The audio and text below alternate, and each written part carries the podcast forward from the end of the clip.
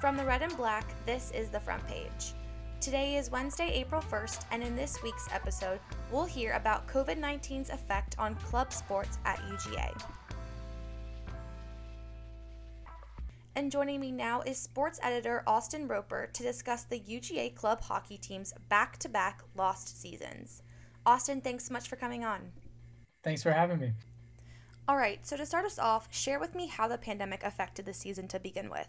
Well, if I have to really get into how the pandemic affected this season for um, the Ice Dawgs, I, I, really have to start in the spring of last year when the pandemic really, you know, started to hit and make its way with all sports. But the Ice Dawgs they just finished the SECHC tournament, which is their conference that they're in. They finished third in the tournament, and postseason play was an option. It wasn't something that they were, you know, guaranteed to partake in but the pandemic just completely ruined any opportunity or chance that they had at postseason play. And so the seniors of last year really also kind of had their careers cut short in a way, at least by a few games. So going into the fall of last year, they had, you know, they had a set schedule like they normally do. Everything appeared to be like it was normal. They didn't really expect to play in the fall simply because, you know, with COVID, nothing was really established as far as what they could and couldn't do, even at the varsity level at Georgia and, and elsewhere in Division One. There was a lot of uncertainty about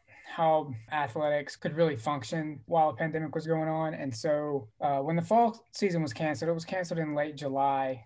That's when they really just they had their sights set on the spring. Like they began to really think and believe, seeing high school sports and seeing other varsity sports compete in the fall, that there was at least an opportunity that they would be able to compete as well in the spring.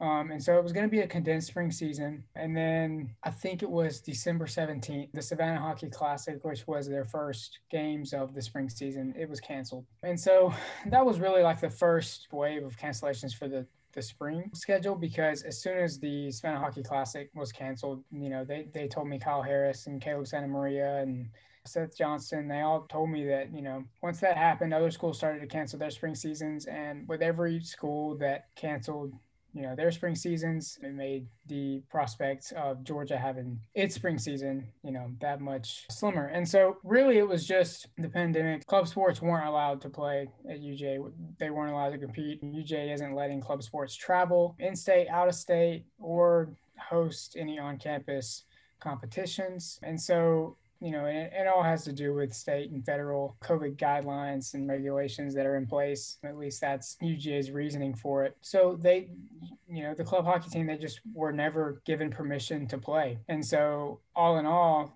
with the fall and the spring season both included, there were 31 games on their season. 30 of them have already been canceled. And so there's one game left. It's on April 6th against Auburn. And Kyle Harris said he just simply put it, that he's 99% sure that it's not going to happen. Um, Auburn hasn't played either. And so that's kind of how they got into the situation they're in now. They just haven't been given permission by UGA to compete with anyone. So, yeah.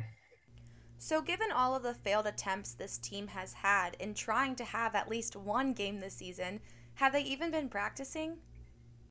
They actually have been practicing a little bit. Once the fall games were ca- canceled, like once that happened in late July, Seth Johnston told me that practices at the beginning of the fall were basically just trying to get the freshmen acclimated to like collegiate hockey and like the team in, in Athens and everything like that. And then, you know, the spring season started to come closer. You know, they were getting into November and December. They started to ramp up practices. The practices became a little more intense, a little more like what you would see, you know, leading up to a season. And then when, you know, the first wave of games started to get canceled in the spring season, especially into, you know, the beginning of February, the middle of February, and it was looking like they weren't going to play any games at all. The practices kind of changed up a little bit to be more scrimmage like. And so they, they were practicing, but it just, you know, they would change up how they would go about it. Probably near the end of December was what I would assume to be like the most intense practices that they had, but they were practicing. It just, you know, just depended on what point they were in this in the academic year as far as like how intense the practices were or how serious the practices were.